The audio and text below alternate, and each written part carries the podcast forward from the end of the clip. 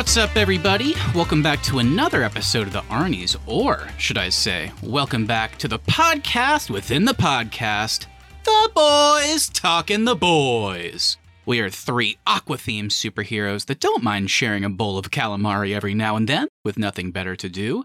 I'm Matt Johnson, and always remember, kids, wear your helmet when you're in the Cold War. I'm Keith Baker, and I think Simon Pegg has the happiest role in this show. And I'm Austin Terry, and there is just so much ass crack in this show. Mm, There's definitely more than just ass crack in this show. Maybe the occasional close up of a peen, which go wild, the boys, do your thing. On today's show, of course, we are talking about the return of the boys with the first half of season three over on Amazon Prime. But before we discuss the latest atrocities committed by Homelander and crew, do you guys think that under the right circumstances you could befriend Black Noir? Well, not only could I befriend Black Noir, but I don't know if you remember from the last season of The Boys Talking the Boys, Matt, but I can impersonate Black Noir. Mm. Oh, I, I wasn't here last time, so you, you're going to have to show Yeah, it to me. Please regale us. Well, I'm going to need one of you to play Homelander and then speak to me in character as Black Noir. Hey Noir, good news. Just uh been a long day. Uh just convinced a young girl to jump off a building and I called A Train fat whenever he walked by and he was drinking a frappuccino. oh man, it was classic stuff, good for a laugh. Uh I mean, what do you think? I mean, I always love, you know, telling jokes with you. I mean, come on, give me something. Thanks, buddy. Thanks. That's what I needed. That's what I needed. I've, I've really been practicing. I, I hope you guys liked it. I did. It's perfect.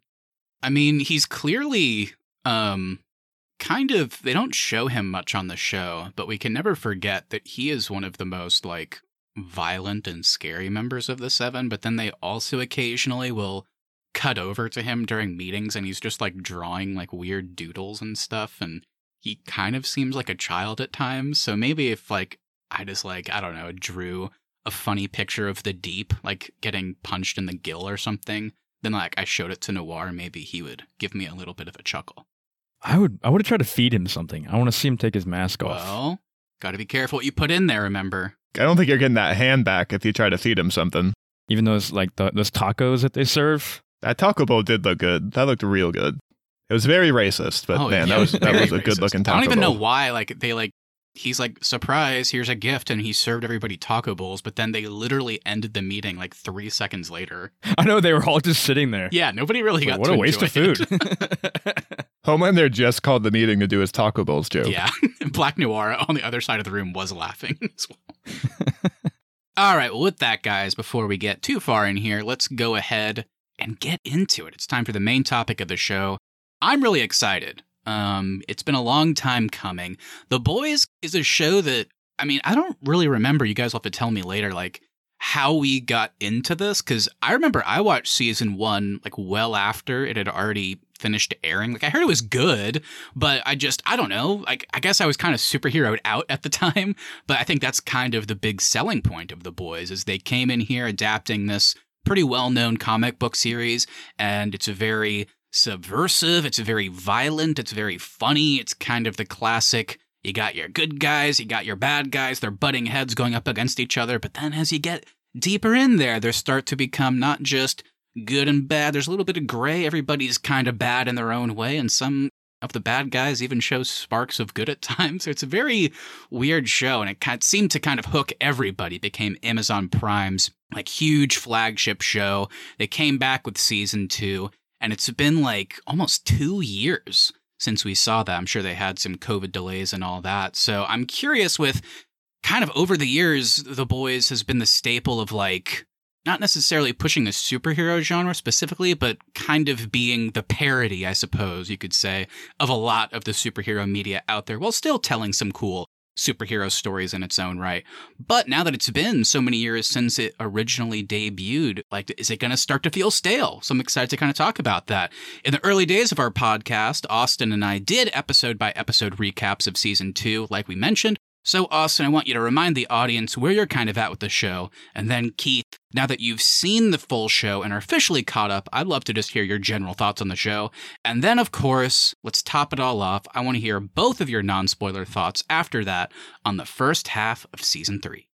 Yeah, coming out of season two, me and Matt kind of talked about how overall there were some standout episodes, but season two for us was a disappointment on those episode by episode recaps. Um, it was very slow with the whole Compound V and Becca storyline kind of being wrapped up. We felt as though they had kind of ran out of things for the boys to do, and there wasn't a clear mission for them until we kind of got into the final part of that season. Um, the only really highlight we had was the MM and Lamplighter storyline, but then that kind of wrapped up very quickly as well. So we were a little down on things coming out of season two. We thought the finale was great, um, but overall, it, for us, it was viewed as a disappointment. Whereas compared to season one, I was super high on season one as well. I watched it when it dropped on Amazon Prime. I thought it was fantastic.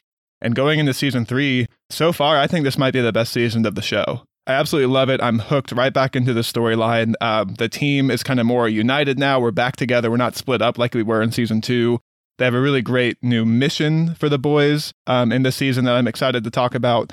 Homelander has finally kind of hit the peak of his insanity, it feels like, and what they're doing with this character is super interesting to me. Um, every single character now feels important and like they have a role on the team.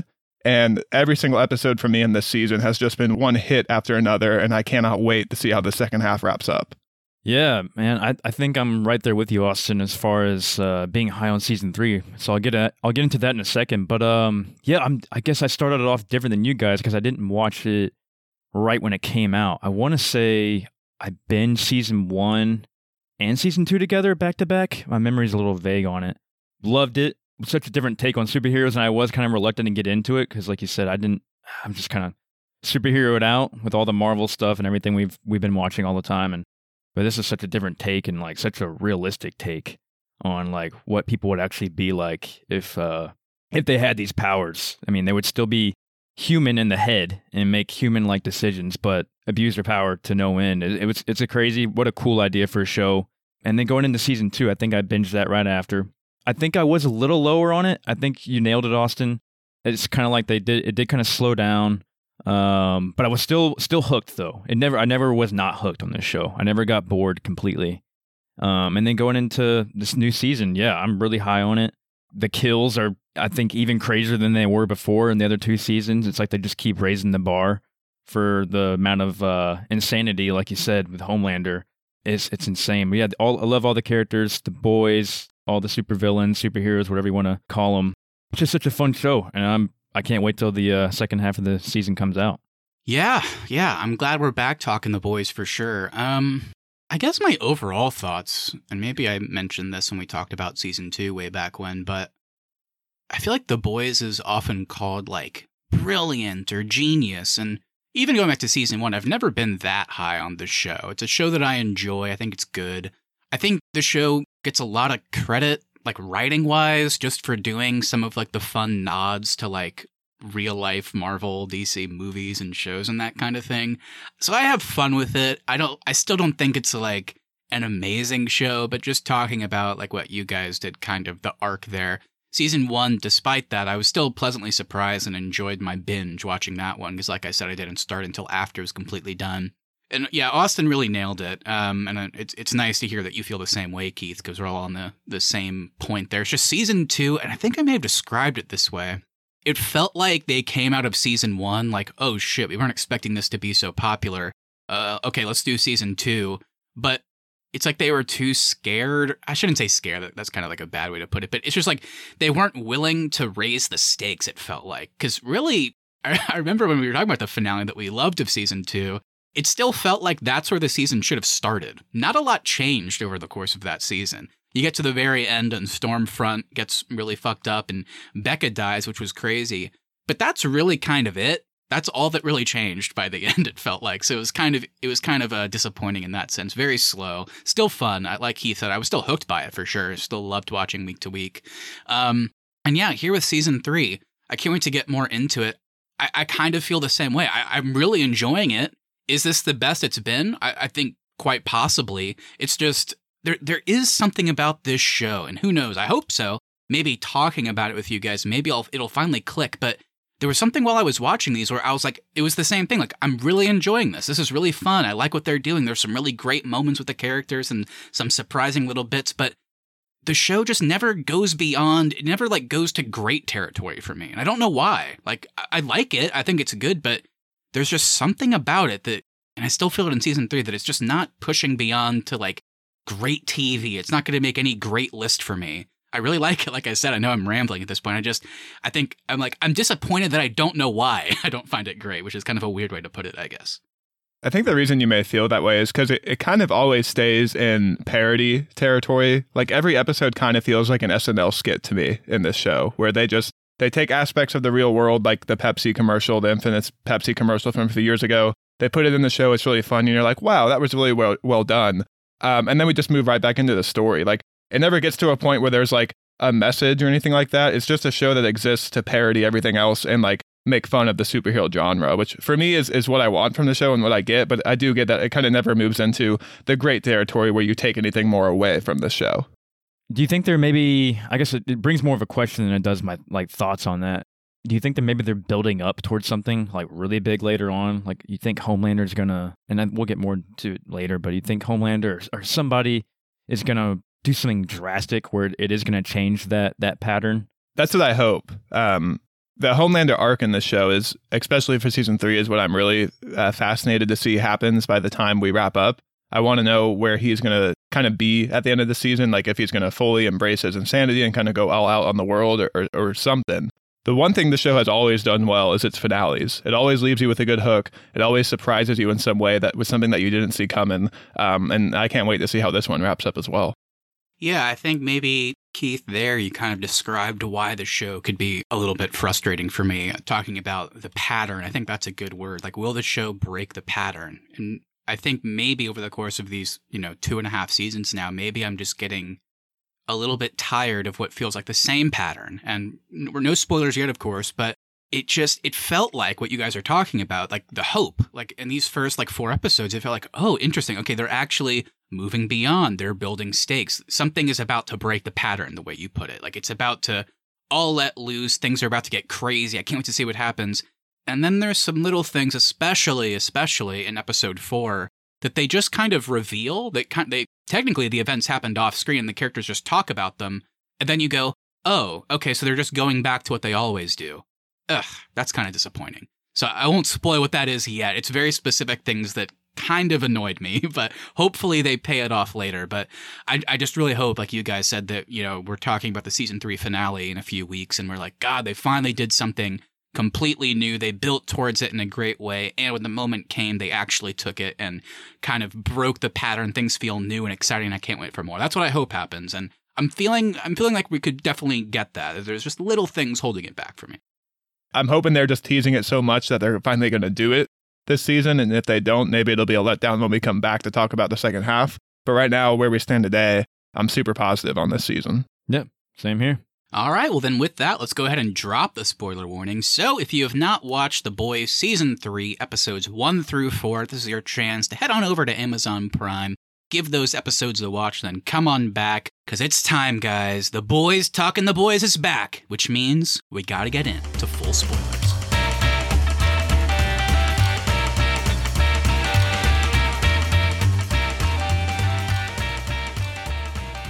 Welcome to spoiler territory, everybody. As always, here's your quick little premise, just to catch you up if you forgot. One year after Stormfront's public reveal as a Nazi, Billy Butcher and most of the boys work as contractors for Victoria Newman's Bureau of Superhero Affairs to apprehend problematic soups, with Huey as their liaison. Stan Edgar offers Starlight co captaincy of the Seven to rebuild Vought's reputation, of course, to Homelander's dismay, Meanwhile, Queen Maeve secretly meets with Butcher, letting him know about the precursor team to the Seven called Payback. Finding out the truth about the death of their leader, Soldier Boy, may lead them all to a secret weapon, hopefully capable of killing Homelander. All right, so The Boys, of course, is created by Eric Kripke, who you may know from Supernatural, Revolution, and this year's animated spinoff, The Boys Presents Diabolical.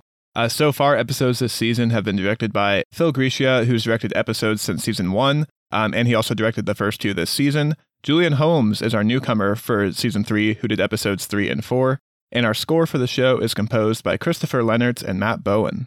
All right, and going into our cast, we have Mr. Karl Urban as Billy Butcher, Jack Quaid as Huey, Antony Starr as Homelander, Erin Moriarty as Annie, Starlight, Dominique McElligott as Queen Maeve, Jessie T. Usher as A Train, Laz Alonso as Mother's Milk, Chace Crawford as Deep, Tomer Kapon as Frenchie, Karen Fukuhara as Kimiko, Nathan Mitchell as Black Noir, Colby Minifie as Ashley, Claudia Doumit as Victoria Newman, Laila Robbins as Grace Mallory, Cameron Crovetti as Ryan Butcher, Katy Breier as Cassandra, Miles Gaston Villanueva as Alex, Supersonic, Laurie Holden as Crimson Countess, Sean Patrick Flanery as Gunpowder, and we got Jensen Ackles as Soldier Boy, Sarah Swire as young Grace Mallory, and Giancarlo Esposito as Stan Edgar. All right, guys, there's our long casting crew. Any positives, any negatives? What do we got? Yeah, it's a very large cast and crew. Um, and I know Matt's talked about this recently how shows have such large casts and a lot of them kind of feel useless. I think this is actually an example of a show that has a gigantic cast, but they're all pretty integral to the story. Like, I, I can't really think of any kind of pointless characters or storylines here. I think my standout for this season is Karen Fukuhara as Kimiko. I think she's just asked to do so much more than everybody else's since her character is mute. Um, she has to convey her emotions just with her facial expressions. I don't know how, but the way she does it, like I, I feel very emotionally attached to Kimiko. And then I also want to give a shout out to Sarah Swire as young Grace Mallory. I know she's very quick, and I think it's episode three where we go to the 80s Cold War. I thought she was fantastic and, and just nailed exactly how Laila Robbins plays Grace Mallory in the presence. And I hope we get into the flashback with her in it because I thought she was great in that episode. Yeah, she was really good in that. That was that was a cool flashback uh, sequence. Man, it's so hard to choose. Um, but I think I got to go with Antony Starr as Homelander. He he really makes this show for me. He he's got to be out of all the TV shows I'm watching right now. I think he might be either number one or number two as far as like creepiness goes. Like he's the most creepy guy ever. He's terrifying every time he's on screen. God, and it's just because he's not. I don't know what it is. I think it's because he's just so passive aggressive in the way he deals with everything instead of just straight up like showing his evil just directly. He just does it in all in such a like a menacing and creepy way. Um, and yeah, I think Antony Starr just nails it. Um, I'll do two. Um, we got him real quickly in season one, but over the course of season two and now through, we've been getting more and more of him, which I love, and that's of course Giancarlo Esposito as Stan Edgar. I've talked about in the past that I'm kind of, I mean, I want him to make money and be successful, but I do get a little bit annoyed sometimes. It does feel like he's fallen into kind of the, uh, I don't know, he's a little bit typecasted as the villain right now with like Mandalorian, Far Cry 6, this, Breaking Bad, Better Call Saul. But he's just so damn good at it. so, and I do feel like season three has given us way more interesting stuff with him, and I can't wait to see where his storyline goes. I think, kind of by far, honestly, just because they're both such good actors, uh, over the course of the four episodes. And honestly, it, it might be one of the best episodes of the entire series is um in episode four after he gets ousted and Homelander comes to gloat to him in the office the scene that they have together was pretty stellar, where he's just like standing there gloating, and then Stan Edgar's like, Well, why are you here then? You're still looking for your approval? You want me to be your daddy? and then at the end, product. whatever, he's like the he's the only guy that makes Homelander get this way. And he proved Homelander's point whenever Homelander's like, oh, I used to be so intimidated by you. And like you said, Austin, whenever the ending line before he just walks out like a boss and he's just like, You're not a god. You're barely even a man. You're just a bad product. And then Homelander just looks like that's the most. He's like defeated at that moment. Yeah. It's so good. He was so pissed. I'm going to go kill Supersonic because I'm so angry. yeah. Uh, then the other person I'll shout out. I don't know if you know this, Keith. I know Austin does because I feel like I talked about him a lot. I don't even know why he's still in the show. He's a despicable character, but Chace Crawford is the deep. Makes me laugh Mm. every single yes. time. he is so fucking funny to me. He shouldn't be in this show anymore. He shouldn't have been in season two. His storyline was terrible, but he is absolutely hilarious. well, with that, guys, I mean, we have a lot to talk about. Um, we kind of alluded to it earlier, but even though we only have half of the season so far, whew, there there is a lot of storylines going on, lots of character stuff, and it's all interesting. So let's go ahead and just get into our freeform discussion. We all brought some thoughts and topics to the table to go into. Uh, but first, as always, guys, general thoughts. Are there any standout points about this season that we haven't covered already that you think we should? Just as kind of like a general overview type thing. Yeah, you kind of mentioned him there, but Giancarlo Esposito as Stan Edgar, I think this season has kind of flipped his role a little bit where they're kind of almost like framing him as the guy that's protecting the public from Homelander. With him kind of being ousted, I'm like genuinely terrified for this universe because Homelander is now fully in control of Vought. I guess what I'm saying is in season three, I could see his point of view of like he is the guy that can keep these people in check. In season two, he was just kind of more of a straight villain for me.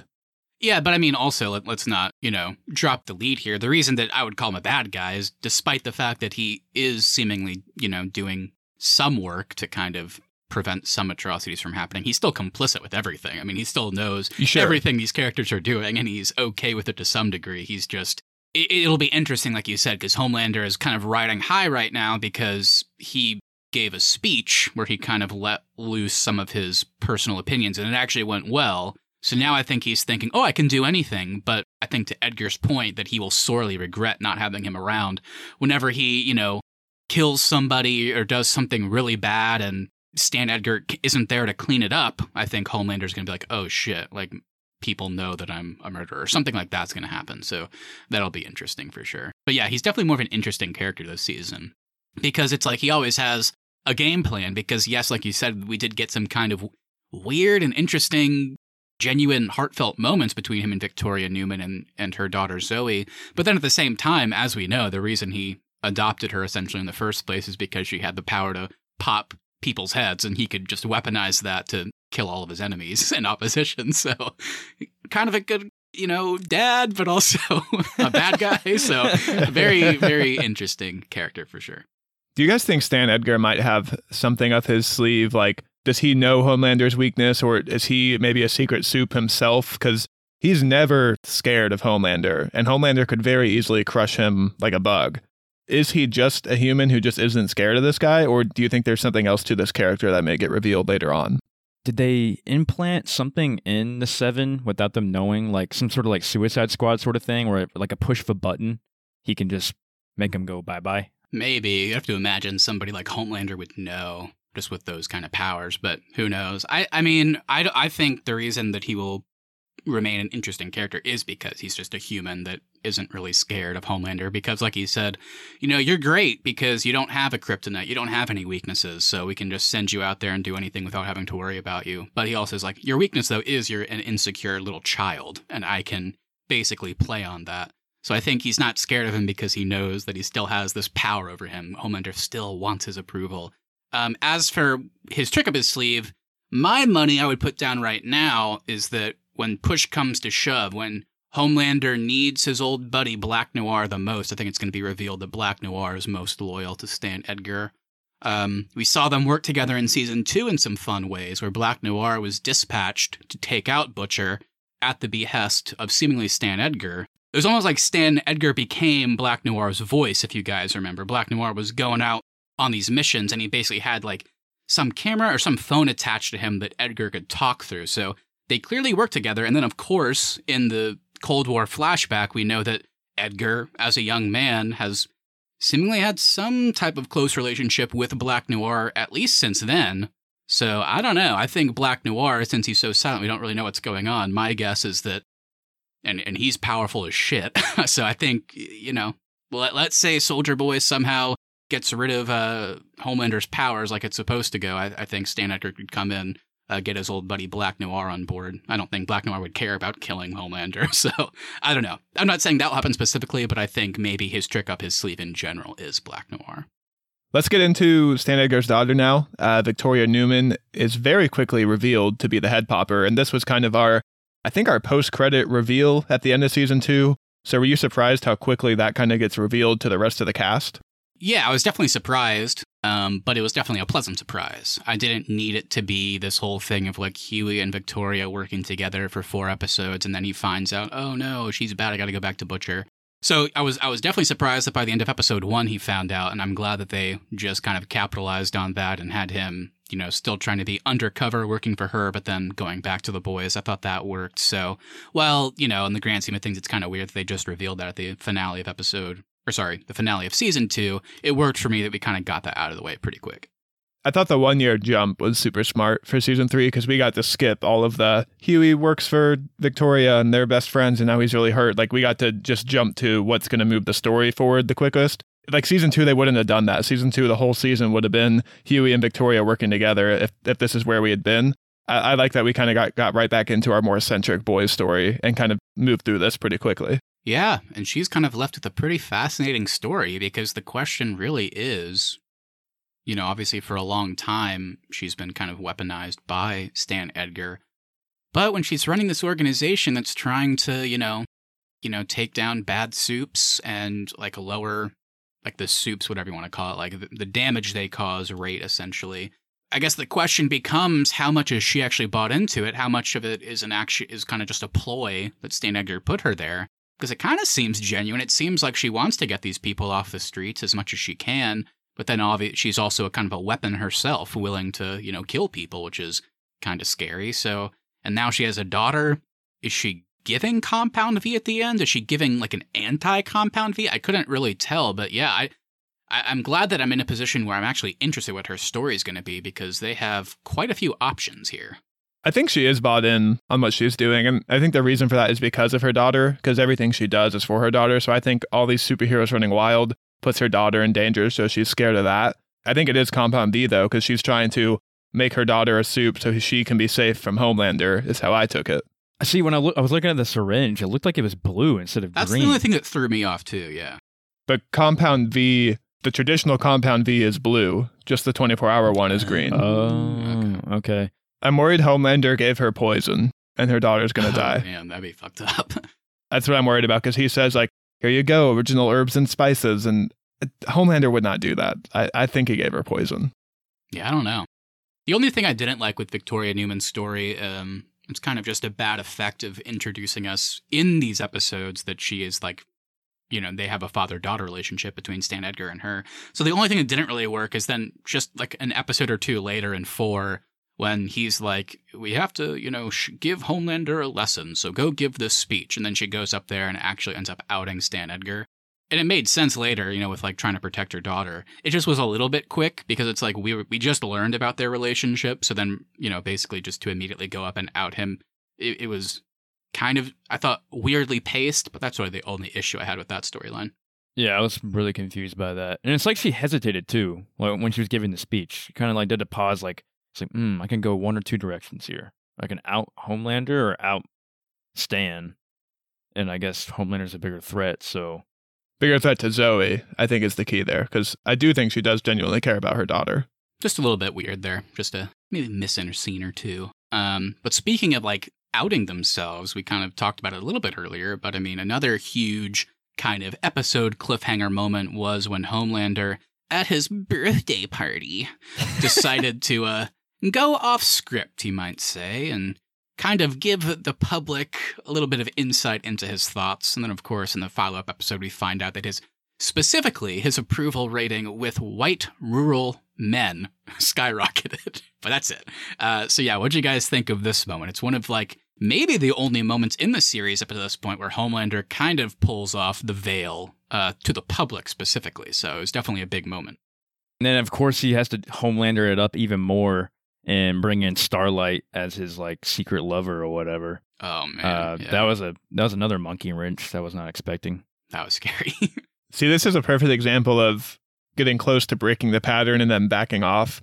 I thought for sure his going off script was going to cause his approval rating to decline even more. And then that was going to set him off and, and be, be the thing that kind of makes him snap because of his insecurities. So the fact that they're like, oh, your approval's up. And, and then we're just kind of back to the same dynamic of Homelander playing stuff for the public, but also playing things for Vought. I was so excited to see things break away and, and see Homelander finally snap and then see how the show changes. And then we're, and now we're kind of back to the same pattern. I feel like the only way they're gonna like catch him being like Homelander, Homelander is if somebody can somehow either catch a recording of him saying some fucked up shit to somebody or him killing somebody that's innocent.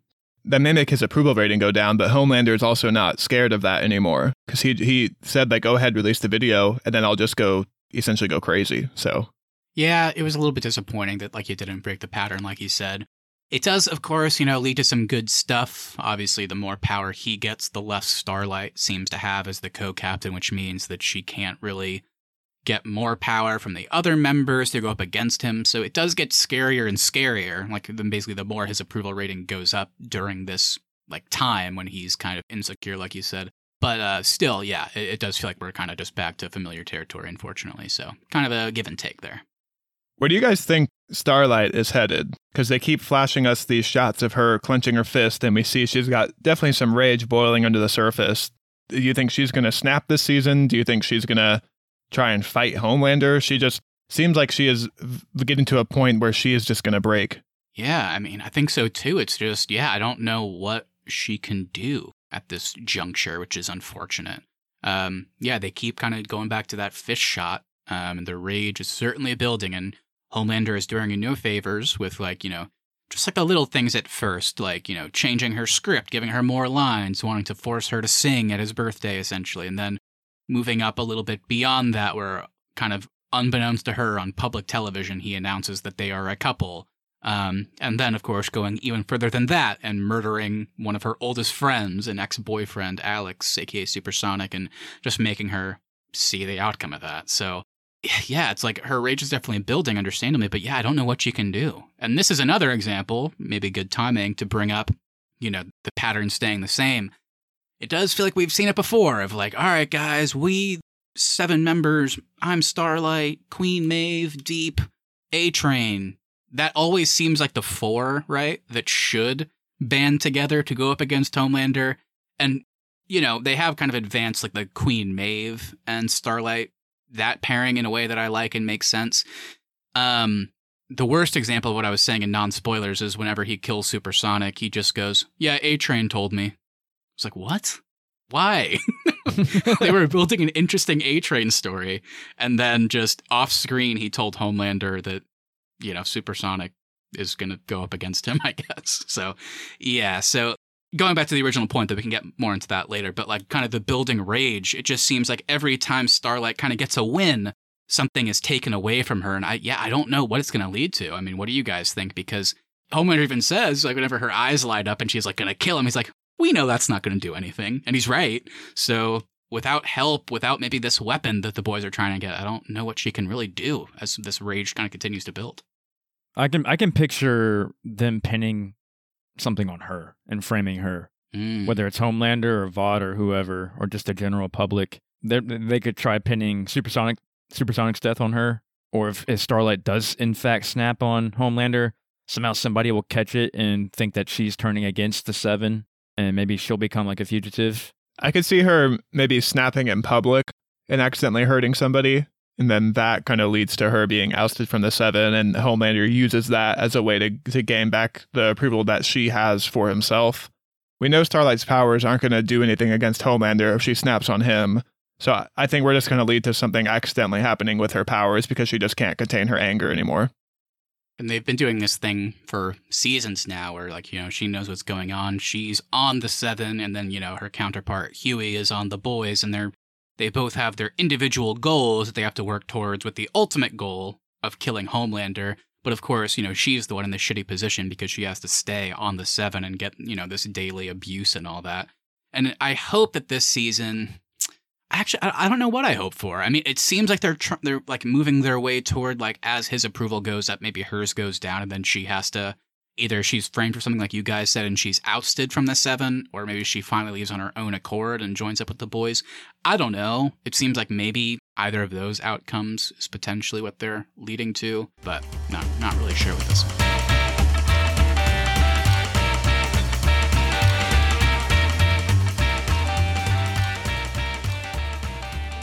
Going back to what we were talking about uh, just a minute ago, might be the natural transition here. Uh, Deep and A Train are back on the seven, and you know, I was like kind of whatever about it. Deep, like I said, I think Chace Crawford is hilarious. Him being back on, especially after not getting on during the season two finale, was kind of weird. So then they basically just changed their mind in these episodes. He was like, he's on now. I think that was just Homelander wanting to fuck with Starlight. Yeah, well, it definitely was. So it, it definitely had a scary like outcome in that way. And the deep, while his storylines are never really that interesting, they're usually just funny.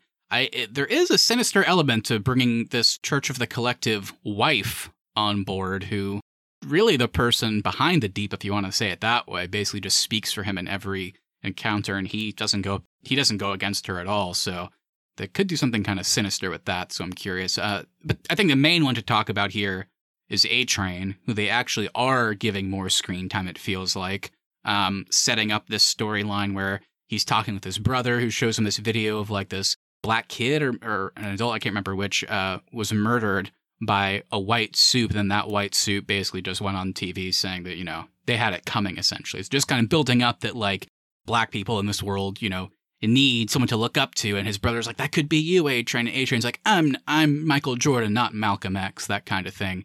But then it still seems like Homelander keeps pushing him.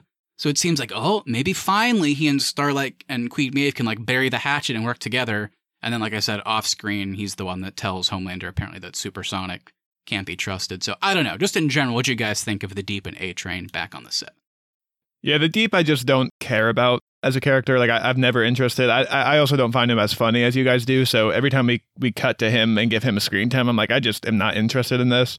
A Train, I was a little bit frustrated by because to your point, Matt, I think the performance is good and I think the stories with him are very interesting, but just the character I find frustrating because we've now seen two seasons straight of him just only doing things that benefit himself.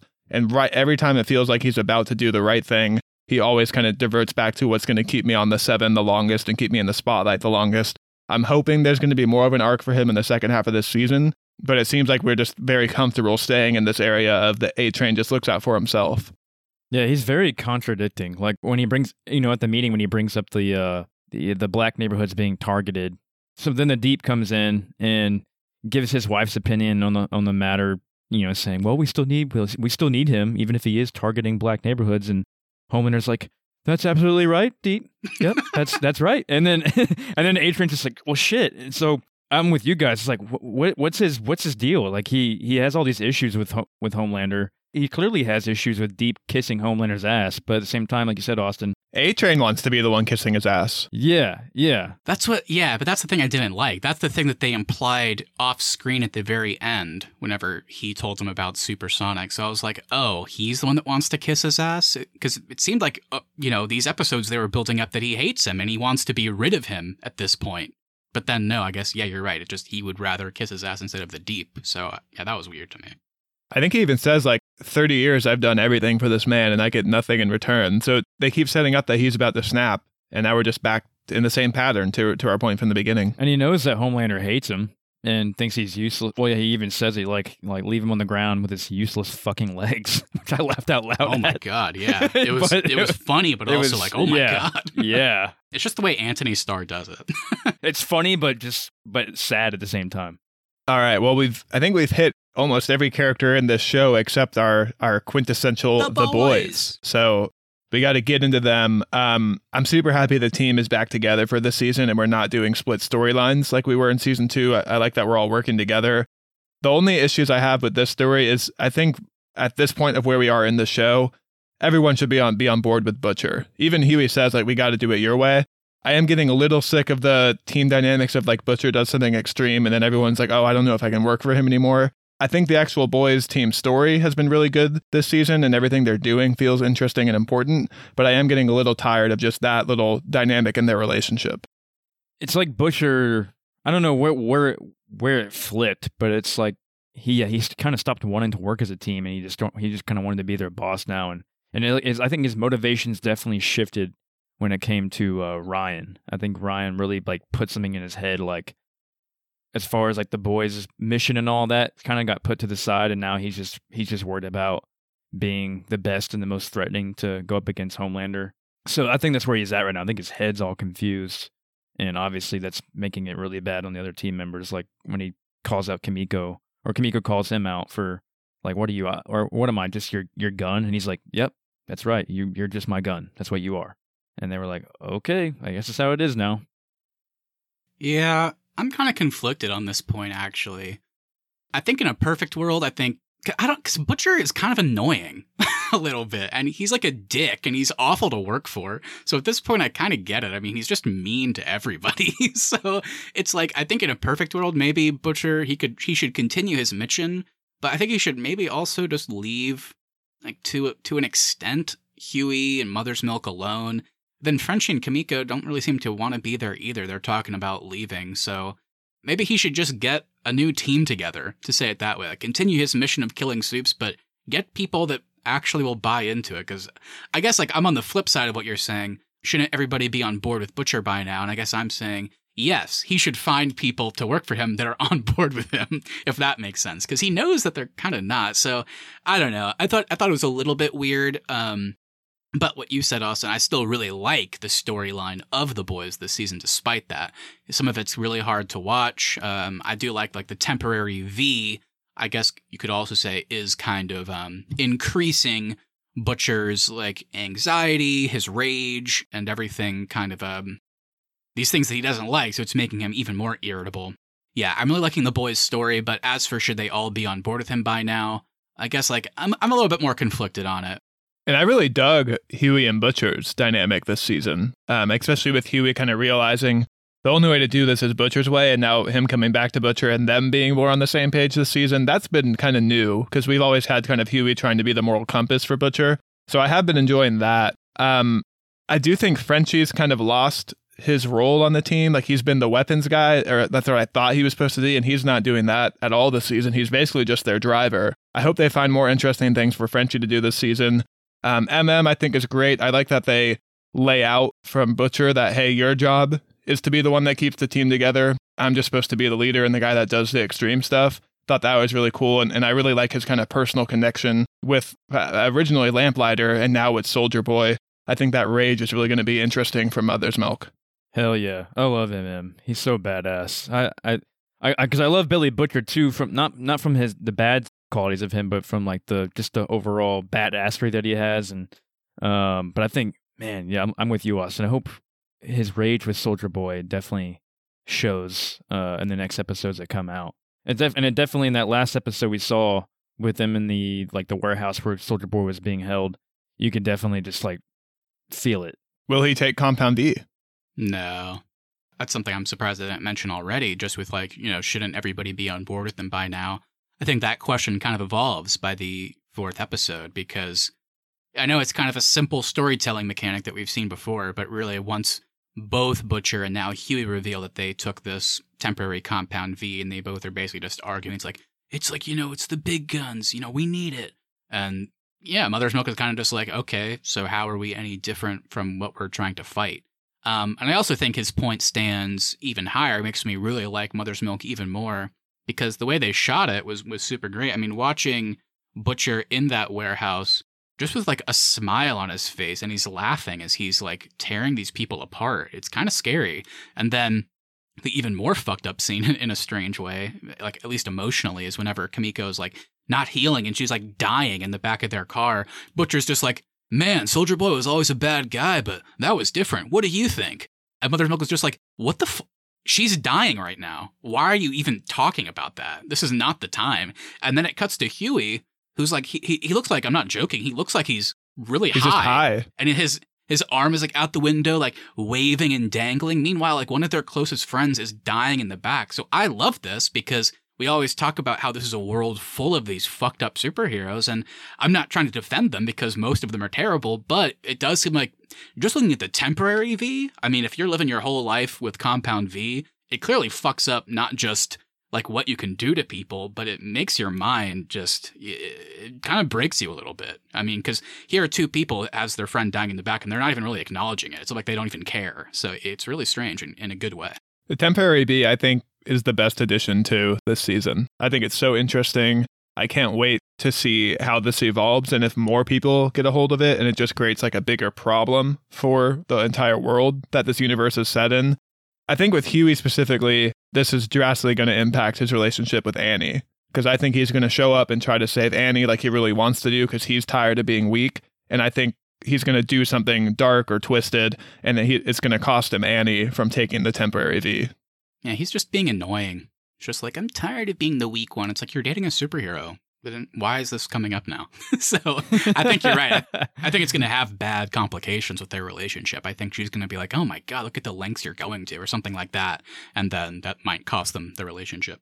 Yeah, I don't agree with him in, in, in the context of their relationship being weak or whatever. I do see it from trying to fight Vought now for three years or whatever. Like, we're always losing. We always try to do the right thing. It's kind of how Lucas is in Stranger Things season four. Like, aren't you guys tired of being Mhm. Bullied? That like I felt the kind of the similar dynamic in this season with Hughie.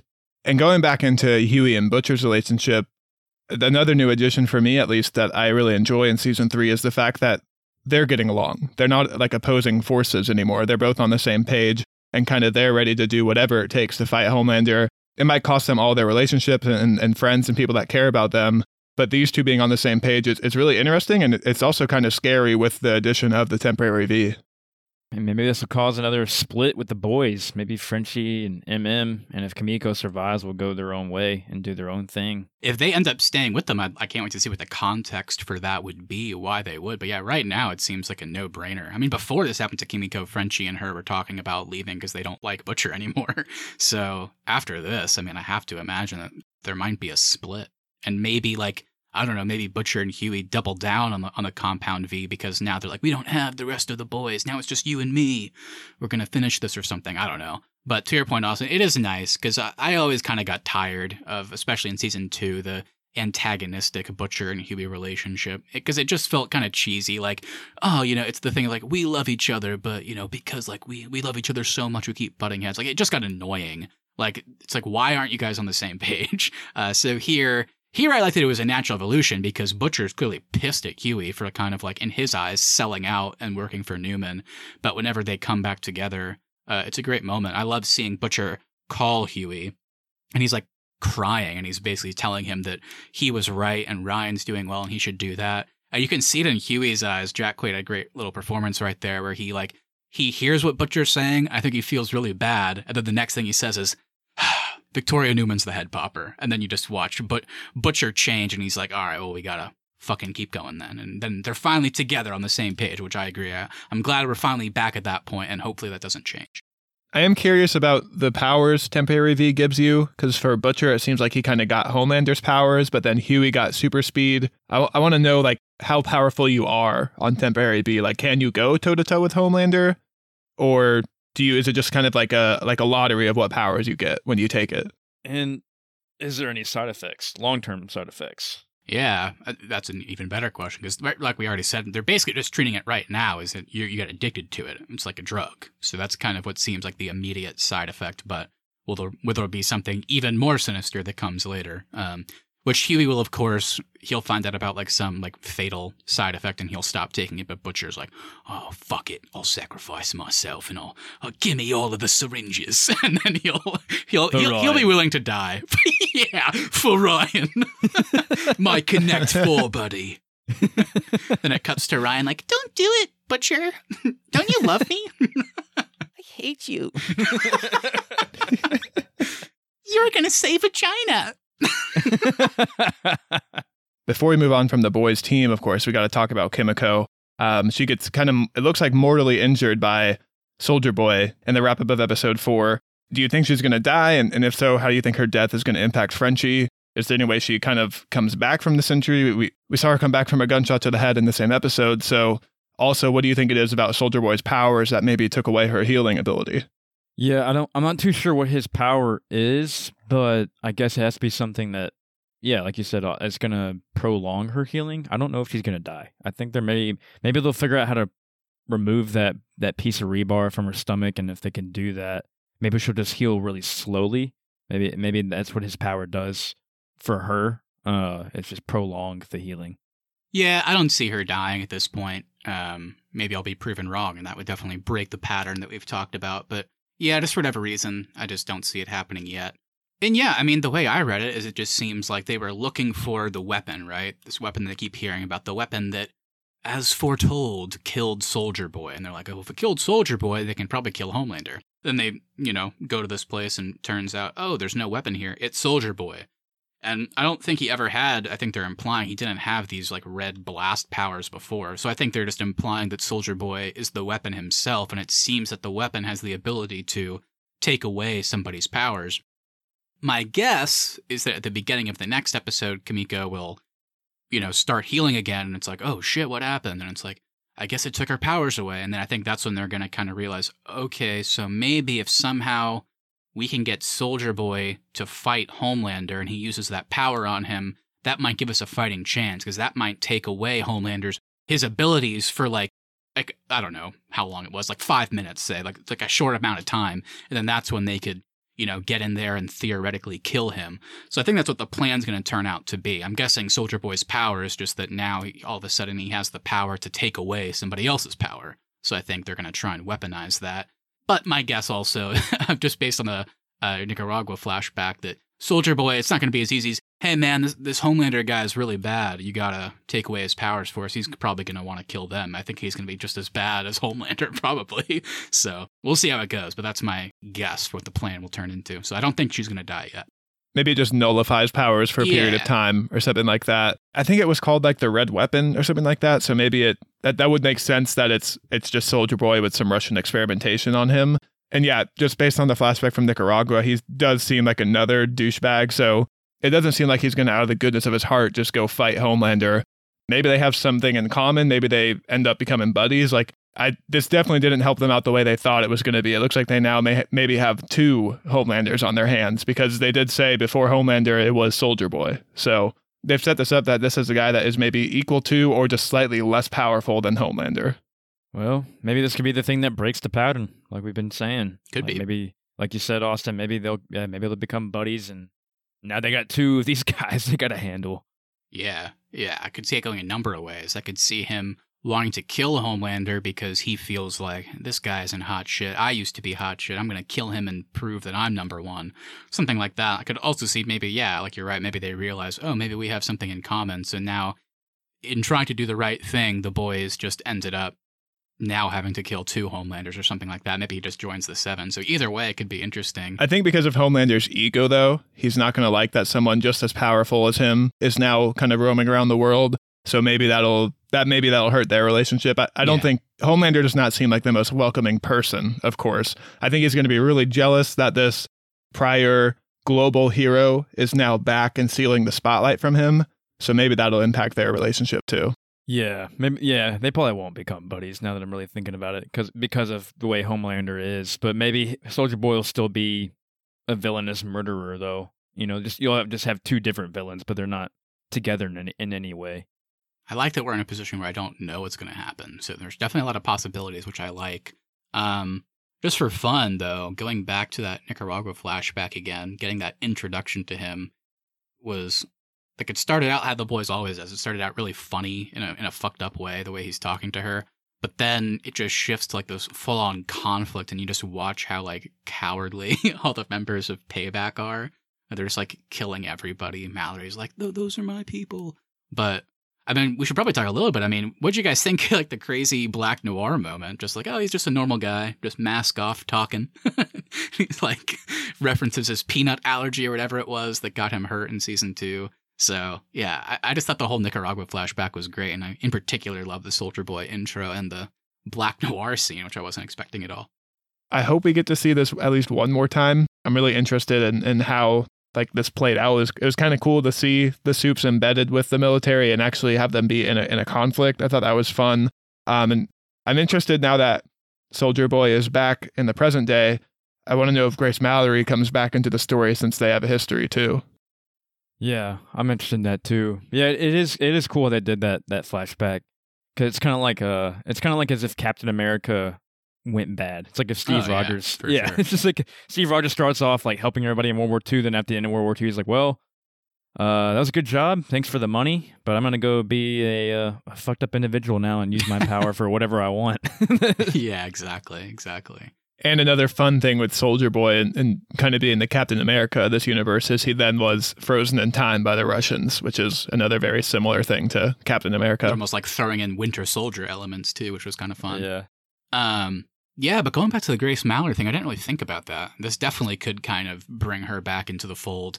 It'd also be interesting to see her, like present day Mallory, talk to present day Stan Edgar because they were both in Nicaragua together. He's now been ousted from the Seven, or from Vought. Is there any reason why maybe them meeting up could be beneficial for both parties? I guess we'll see. I mean, Stan Edgar has shown that he's willing to work with Butcher in the past if it means like it benefits both Vought and the boys. He's down for that. So I could I could maybe see a scene like that happening.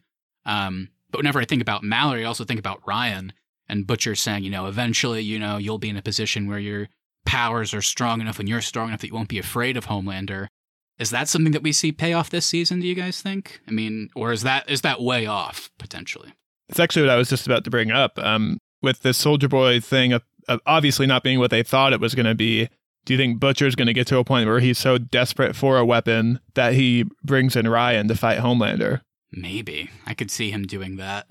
I mean, that'd be fucked up. So he definitely that could happen. Maybe his his brain is kind of messed up by the temporary V. He's definitely more angry when he's on temporary V. So maybe that causes him to go grab Ryan. I, I could see because he's, he's kind of damaged that relationship. I could see him damaging it even further. Yeah. What do you want me to do? You're gonna have to fight your dad. no, I want you to be my dad. Um, yeah, I, I could see that. Yeah, I'm just curious if it'll be this season, but oh man, that'd be so messed up, and somehow Ryan dies during that. What if he puts temporary V in Ryan? Yeah, what would that even do? We just make it more powerful? I don't know. yeah.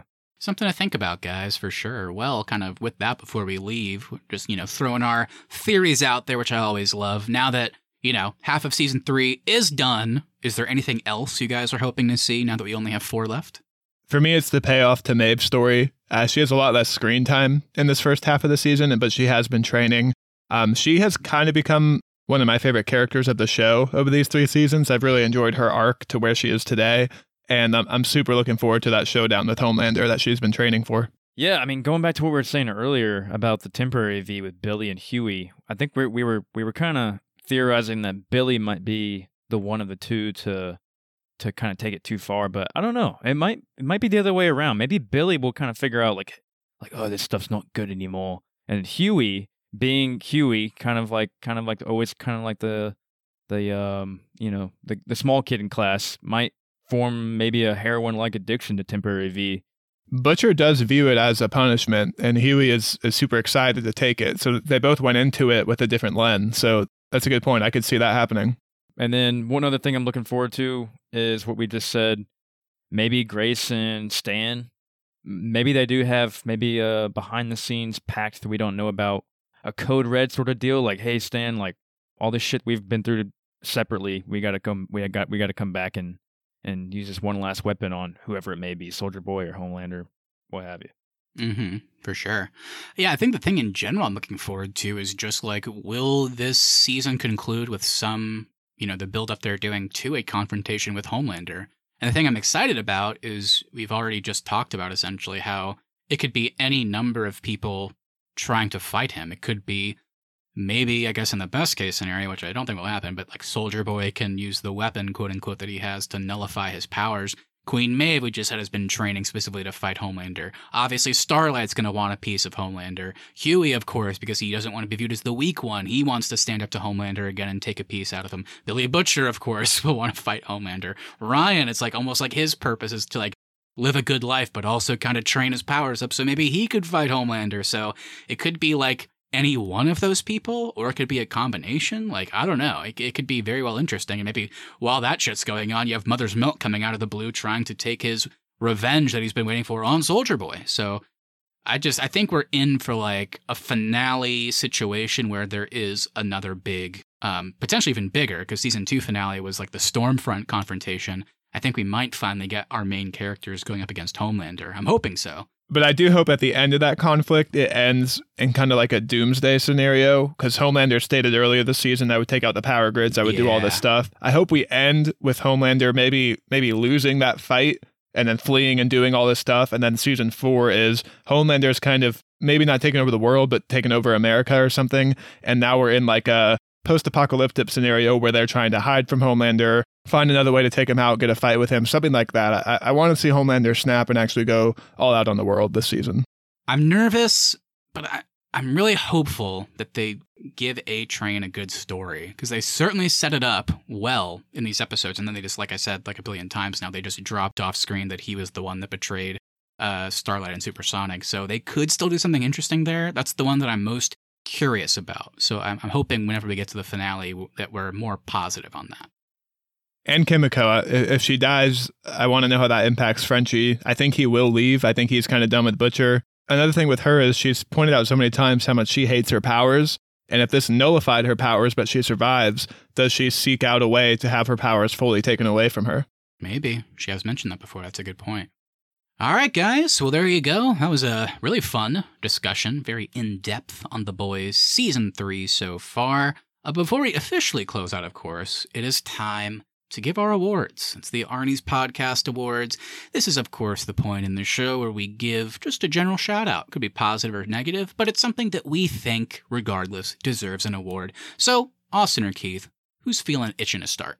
I'm giving an award today to Supersonic, and it's the "What are your powers?" question mark award. Your name is Supersonic. Are you fast? Because all I've ever seen you do is write really shitty boy band songs and do terrible dance moves. So what are your powers? Uh, we'll never get that answer though because you are dead because of Yeah, Homelander. whenever they were, they didn't work. it would have been funny if they had like a scene where like Homelander's like confronts him on the top of the building and Supersonic just kind of is about to do his powers. Like maybe he just yells really loud and it's like supersonic sound or something like that. And Homelander Something just, like that. just like crushes his neck and just throws him down or something like that. or Supersonic knows he's about to get in a fight with Homelander and he just starts Starts dancing because that's all he can do. Dancing. oh, God. I'm gonna give the school bully award to Victoria for always stealing Hughie's bagel every day Yeah, I didn't at like lunch. that. I didn't like that at all. that was not cool. it kept bothering me. He was like, "Are you serious? Like, just take it back from her, man. Quit being a little bitch about it and just take it back." I was really getting nervous. They were setting up some sort of love triangle with Hughie, Victoria, and Their Starlight. chemistry was kind of hot, I gotta say. I wouldn't have been opposed to it. Keith, would you buy a Homelander American flag dildo? Interesting you bring that up, Austin. Uh, because my most unexpected award moment goes when uh, the target in Russia gets killed by Kimiko by shoving a dildo through the back of his head, through his mouth. Beautiful. And then we just got an entire fight sequence where Kimiko's really only weapon is just that she's using these like seven themed dildos to kill everybody. I thought it was so good. Definitely unexpected. So you get that award, Kimiko. Congratulations. Say what you will about this show, but it does nothing but give you art every single episode. People always said, hey, Ant Man, why don't you just shrink down to an ant, go in Thanos' butt, and then turn back to normal size? That's how you beat him. And the boys was like, we'll do you one better. We're going to go inside a penis to cause an orgasm. Then I'm going to cough because I did too much coke before this, and then destroy my boyfriend. What a way to just get you right back into the Yeah. boys to That open with that scene. that was a good open. that was so funny. All right, everybody. Well, thank you so much for listening. If you enjoyed this episode, make sure you hit that follow button so you never miss our upcoming content. Also, if you wouldn't mind sharing us with a friend, we really would appreciate that to continue to grow our show. Please leave us reviews as well, even if you don't want to write anything. Leaving us a five star review over on Apple Podcasts, Spotify, or wherever you ever get your podcasts really does help us out. At the Arnie's is our social, and the Arnie's.media is the website. We'll be back on Tuesday for what I believe is our first review of a Pixar film, which should be fun and exciting and different, and that is, of course, Lightyear. I'm excited for this one. And then, of course, all the boys fans out there, we will, of course, return in a few short weeks whenever the finale airs, and we will be bringing back the boys talking the boys. Also, if you want some more TV talk from us, last week we put out our full thoughts on Stranger Things Season 4, Part 1. Uh, we can't wait for Part 2 and Season 5. So if you want to hear our thoughts on that, be sure to go check that out. And lastly, we want to hear from you, so please send us a message on Instagram at the Arnies or email us the Arnies Media at gmail.com. What did you think of the first half of season three of The Boys? Will Hughie stop whining? Will Homelander find some more breast milk to drink? That's always the question I have for him. He seems to find it in the most unexpected places. So, congratulations. And and unfortunately, also, he might have to find some quick because you can't get any more hand jobs from a disfigured Nazi. So, with that, everybody, have a great rest of your week. We can't wait to come back for Lightyear. Very exciting. And always remember, if you're ever if your ego, you feel like it's ever getting too out of control, I always like to say the words of Stan Edgar. You're not a god. You're just a bad p- product. See ya. It's my birthday.